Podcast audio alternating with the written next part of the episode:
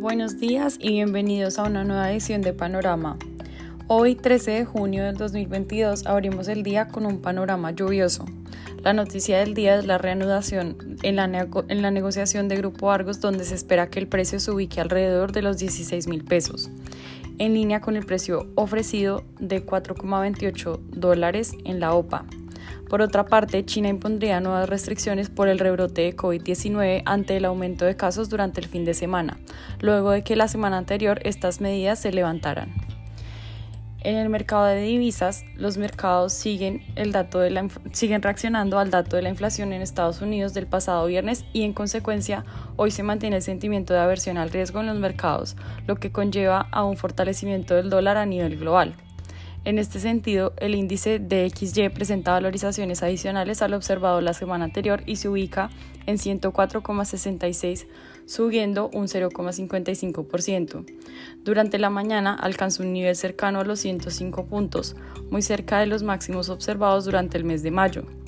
En consecuencia, las monedas latinoamericanas como el real, el peso chileno y el sol peruano se deprecian y esperamos un comportamiento similar para el peso colombiano, que lo llevaría a ubicarse sobre la zona psicológica de los 4.000 pesos, esperando que se mantenga presionado al alza durante la semana y a la espera del resultado electoral de la segunda vuelta, el cual se conocerá el próximo fin de semana.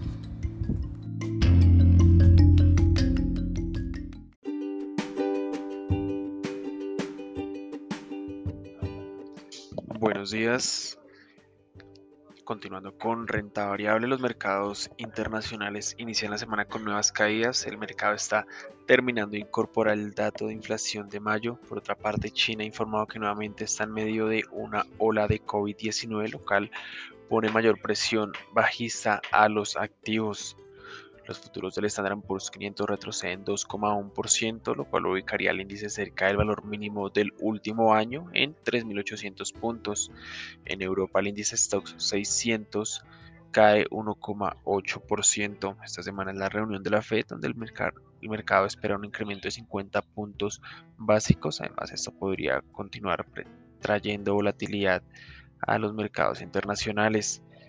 En Colombia, el pasado viernes, el mercado tomó un respiro a las fuertes caídas que venía presentando. El comportamiento de las acciones fue mixto y generó que el MSCI Colcap cerrará con una variación de más 0,26%. El índice comienza a mostrar soporte sobre los 1.500 puntos. Aquí esperaríamos un comportamiento lateral. No obstante, la situación internacional podría generar que el índice caiga más allá de los 1.500 puntos, donde el siguiente nivel que buscaría estaría sobre los 1.470 puntos. Para hoy tenemos que Grupo Argos se reanuda la negociación de la acción, esto pues luego de que la semana pasada Gilinski publicara el aviso de la oferta y el cuadernillo de esta oferta. En materias primas, el precio del crudo retrocede 1,6% debido a que el nuevo rebrote de coronavirus en China implicaría una demanda menor a la que el mercado venía descontando durante la semana pasada. Por esto mismo, la referencia Brent se ubica sobre los $120 por barril, mientras que la WTI en $119 por barril. Esto es todo en materia de renta variable y materias primas. Que tengan un excelente día. Hasta luego.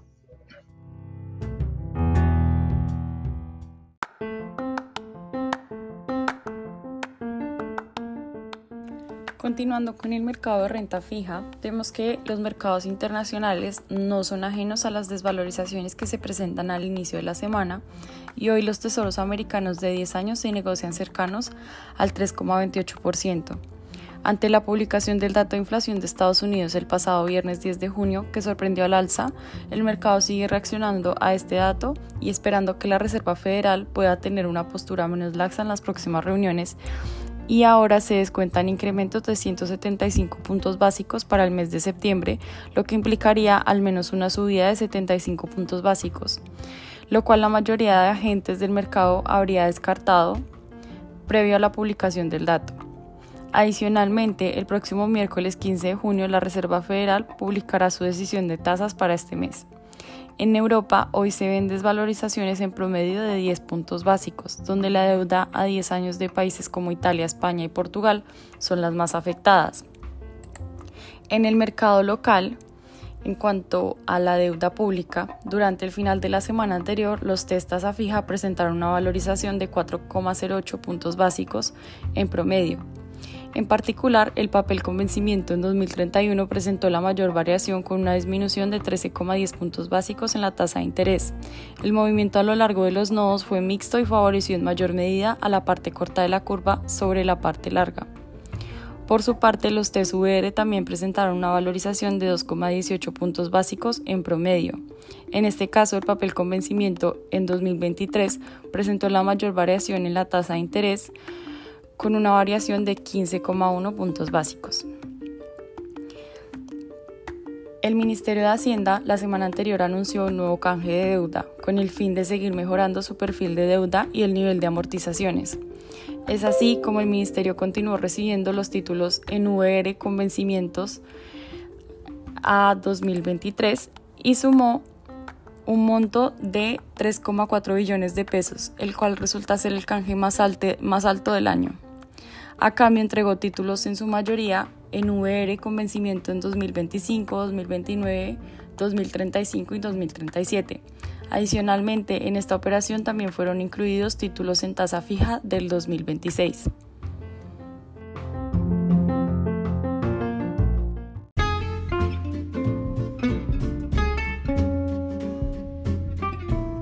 Buenos días, continuando con el panorama nacional, durante el mes de abril las remesas de los trabajadores hacia el país tocaron un máximo este año y fueron de 754 millones de dólares.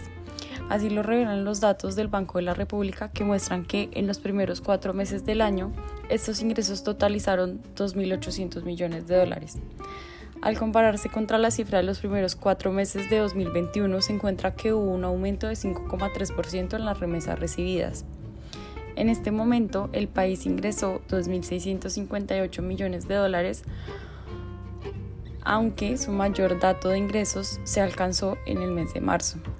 La comparación entre datos de abril de 2021 y de este año muestran que hubo un incremento de 45,7 millones de dólares, es decir, un incremento de 6,4 anualmente.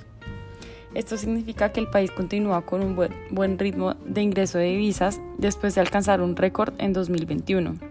Esto tendrá un impacto en el consumo de los hogares, que son los que han jalonado el crecimiento del PIB en el país, que se ha visto explicado en gran medida por el consumo privado. En otras noticias, en el marco de la Asamblea General de la ONU en Nueva York, se eligieron los nuevos miembros del Consejo Económico y Social de las Naciones Unidas, y Colombia fue reelegida para el periodo que va de 2023 a 2025 con el voto de 180 estados miembros de la organización.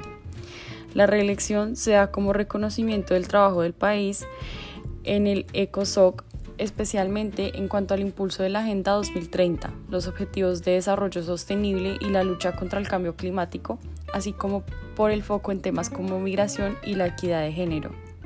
En la jornada en la que participó el representante permanente de Colombia ante las Naciones Unidas, embajador Guillermo Fernández de Soto, también se eligieron a Brasil y Costa Rica como representantes del Grupo de Estados de América Latina y el Caribe.